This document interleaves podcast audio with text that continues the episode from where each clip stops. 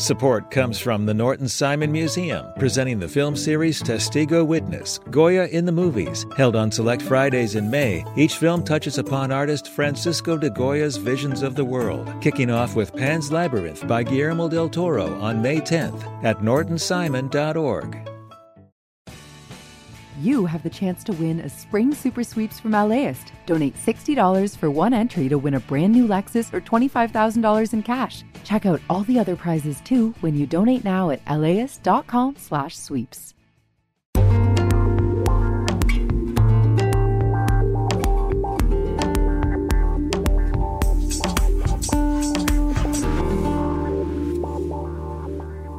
LAist Studios. Interesting to see how in America, when a climate disaster strikes, there is an understanding that we have harmed the earth. But I think that when we talk about we, we have to be very specific and like exactly the systems that in which we're operating in have been hurting the planet, the people, and the animals. Like, wow, how did we let ourselves get to this point as a global society to be doing these types of harmful practices? I'm Erin Stone, climate emergency reporter for LAist. Brian, as you may know, is on a special trip to Mexico. So today I'm taking over How to LA. So at this point, we're all well aware that climate change is an ever growing threat to our lives and our environment. We've seen the mounting evidence over the years, and it seems to just be getting worse. A recent report from the Intergovernmental Panel on Climate Change last February projected that hundreds of millions of people could die in the coming decades from natural disasters exacerbated by the preventable warming of our planet. There's not an easy way to say it. The future at times looks grim. And I'm not gonna lie, as a climate emergency reporter who's surrounded by this information all the time, I can find myself feeling overwhelmed and a little paralyzed. But today, we're talking about how this mentality is actually really toxic and might be part of the problem. I like to define climate doomerism as the pathway of ecological destruction due to anthropogenic actions. In case you missed it, that's a definition of a concept called climate doomism. Can you break that down? it's the belief that the damage to our climate has been done and might be irreversible. So basically, there's nothing we can do about it. The major issues with this mindset are that it allows people to evade responsibility and helps preserve the status quo. It's kind of like surrendering to the systems that got us here in the first place. What better way to actually just to now disempower people to just to say, well, it's too late to change anything. This is Isaias Hernandez. I am an environmental educator and the content creator of Queer Brown Vegan. He's a 26 year old UC Berkeley graduate, born and raised here in LA. Specifically in the San Fernando Valley region. An area we should note that's been overburdened by environmental pollution for decades. Isaias is part of a group of mostly young people who are fighting against this idea of climate doomism, which they say leads to us feeling powerless, checked out, and kind of paralyzed. After realizing that a lot of people don't really connect to the climate crisis, and that's just because we all have different interests and favorites, and I think that we need to be able to connect them together to build this larger peace narrative that we're doing out here. He started making content as Queer Brown Vegan on Instagram and TikTok in 2019 when he was 23. How do we navigate burnout during the ecological crisis? Cargo ships globally are the dirtiest climate polluters out there and are often not talked about in Letting climate ourselves discourse. feel like the end is over and we are so powerless lets our oppressors win. And as his name suggests, his work also sheds light on the huge lack of diversity in the environmental movement and how this is a key problem when it comes to developing actual solutions. I always thought I'm not smart enough to talk about these things, but slowly and surely, as I started to kind of question, like, okay, why is it that poor people like me don't have clean air, or we're told we can't drink the water, or we don't have even a backyard so to grow a garden? The thing was, he didn't see a lot of people that looked like him asking those same questions. A lot of times we think about environmentalists, we think about white people. We think about, you know, Greta, David Attenborough, Jane Goodall, which they're all amazing environmentalists. It's not to say they're the issue. It's to say the fact of like how much racial biases do we carry in a society. Questions to me kind of led to curiosity and that curiosity led me to become an innovator to start to say, you know what, like I am tired of listening. So today, we're meeting Isaias at one of his favorite restaurants in Canoga Park. Follow your heart. This is Meg. And yes, this is a vegan restaurant. Stoked. I've been wanting to try this place for a while because I love their cheese. Like I get their oh. like fake American cheese. Are you vegan? no, but I used to be. But Isaias isn't your stereotypical vegan. Those interactions with sometimes PETA vegans that tell you like you're a horrible person, you're an animal murderer, and I didn't really understand why they were so angry and very interrogative. And so when I actually decided to go vegan, I told myself, look, I'm graduating college. I want to do more for the environment, for the people, and for the animals. And I saw veganism as a way to kind of understand my lens of compassion. Can I get the large Caesar salad and then can I add the grilled daring chicken and then some garlic bread on that? Thank you so much. Oh wow. Okay, there's so many great options. I need some veggies. I need a lot more veggies. Great. My veganism isn't about getting people to go vegan. It's about to go plant-based or to explore those theories of animal liberation. So I'm sitting here at Follow Your Heart Cafe with Isaias Hernandez. Yeah, thank you for having me. It is such a pleasure to meet you, and we are gonna dig into some pretty heady, difficult topics. We're really gonna follow our heart today. So tell us a little bit about you grew up in the San Fernando Valley. How did your own kind of personal experience direct you to this work? So I grew up in poverty. I remember my earliest years. We lived in Section 8 affordable housing. At a young age, you don't recognize that you're poor, but I think my interest really started when I realized that a lot of my health status within my siblings and myself was actually being correlated to a nearby factory and realizing that I didn't have any power as a child to say I cannot move out of this environment. And the reason is that I have to stay always inside home is that my parents feared the pollution and there was no green spaces. In middle school, when a lot of wildfires were happening in Los Angeles region and the term global warming was coming out and I started to think like how does this really relate to who I am as an individual? And so I think asking questions and getting trouble in the classroom but it allowed me to actually build this knowledge of environmentalism to say I really love the planet and I love the earth. I always loved Nat Geo. I love discovery. But I never saw myself in those media spaces. So I said hopefully one day I can be there that's what really got me in my journey today That's a really profound experience to realize that this is why I can't go outside, you know, and I don't have a choice here as a child, whatever your family's situation is.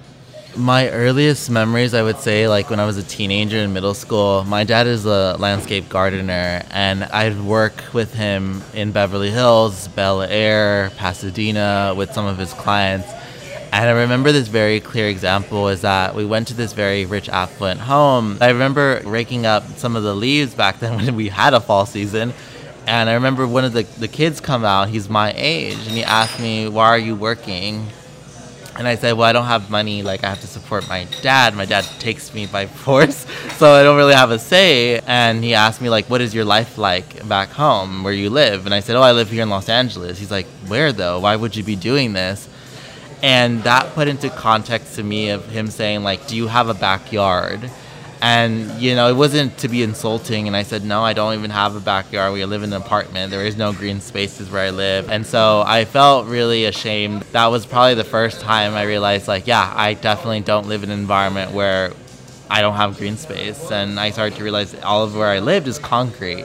There's no trees, there's no flowers, there's no wildlife. And that to me was a reminder that there is lost ecological knowledge in these low income neighborhoods because we were not exposed to these things. They were not told that we should have an option to have these green spaces. So I'm just going to jump in here for a sec. these neighborhoods that Isaias is referring to, this didn't happen exactly on accident. Starting back in the early 1900s, redlining and other historically racist zoning laws pushed communities of color to these areas with the most industry and least green space.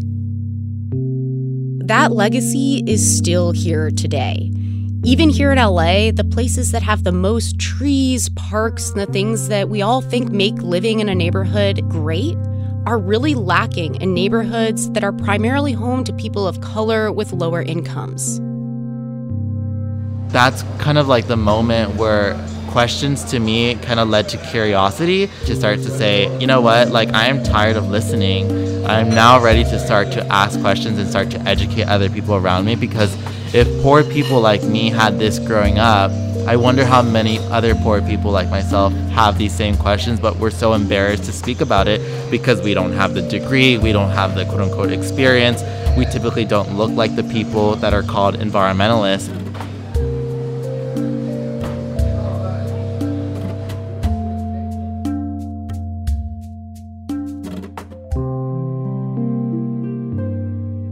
So I want to get into this climate doomism and privilege thing a little bit more. Your role as an educator, right? So what what do you see as wrong about the narrative that we're all kind of bombarded with in this situation? Basically, what climate doomism looks into the Anthropocene era, which is the era in which we've emitted the most emissions. It really illustrates that, well, the Anthropocene era is the human era. Human era is emissions, therefore, humans are the virus, humans are the issue. Okay, translation. Isaias is talking about what some scientists and climate educators are starting to call this unofficial era we're living in when humans are majorly influencing our global climate. And the issue with this and how it relates to climate doomism is that it puts the blame on sort of everyone but no one at the same time. There is an understanding that we have harmed the earth but I think that when we talk about we, we have to be very specific and like exactly the systems that in which we're operating in have been hurting the planet, the people, and the animals. But Isaias says this is why it's important to be really specific about the different harms that different communities experience. We don't always make the connection between the climate crisis and racial and economic struggles, but people like Isaias lived it and this is why he says we need diverse voices in the movement. We need to hear how different communities experience it and confront it. Why is it so important to center to, to really value lived experience just as much as like kind of research traditional science environmentalism? I think one thing to note is how Western science models operate. They're very rigid, meaning that there's no really room for storytelling. We have generally accepted as Western science models as the end all be all and ignoring a lot of indigenous science, which a lot of indigenous communities have always said that they have the solutions to the climate crisis, which they are still doing that, but they need the funding, they need the resources, they need the amplification. And for myself as an environmentalist, I think including my lived experiences from studying environmental science really helped a lot of low income communities of color, specifically Latin people, to really relate to my story to say traditionally I don't see myself in this field. And you realize more and more that you talk to different environmentalists is that the more that we have diversity of thought and research, the more that we actually can relate to each other. And that's to me is what showcases like our compassion and humanity. Like Isaias, like me as a journalist. A lot of us here in LA who create content, that way too much used word, we don't want to add to a lot of the climate doomism because, as you just heard, it can be really problematic. So, what do we do?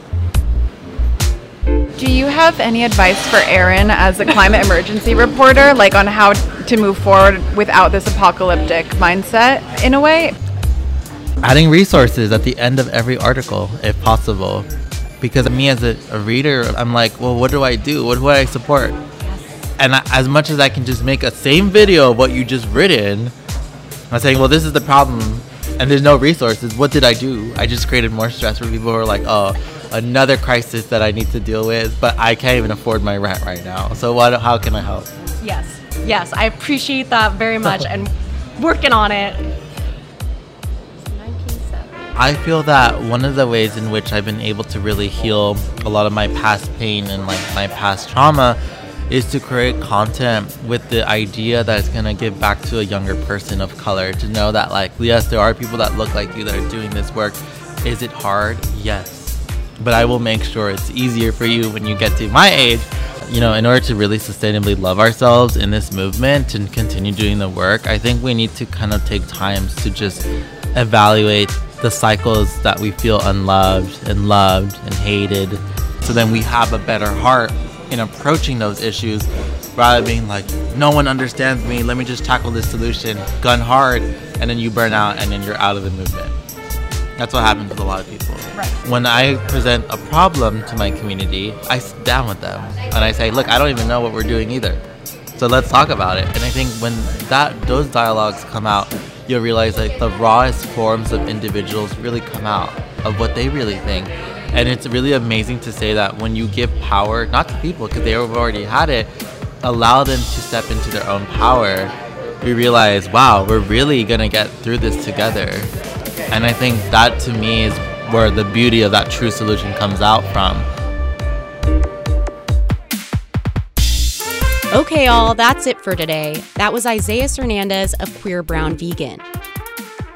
There is so much more to this important conversation than we were able to cover today in this episode. Check out Isaiah's content on climate doomism, capitalism, racism, and all kinds of other topics in this sphere on Instagram and TikTok and on his website, queerbrownvegan.com. This episode of How to LA was produced by Megan Botel.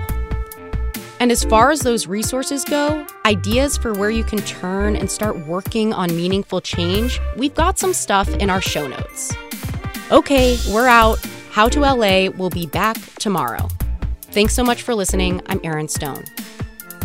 Support for this podcast is made possible by Gordon and Donna Crawford, who believe that quality journalism makes Los Angeles a better place to live. The LAist Spring Super Sweeps is happening now. You can win amazing prizes while supporting your source for local fact based journalism. One lucky grand prize winner will get to choose a brand new Lexus or $25,000 in cash. Other prizes include an electric bike from Juice Bikes and $1,000 gas gift cards. Your donation of $60 gets you one entry to win, and the more you give, the more entries you get. Donate now at laist.com slash sweeps.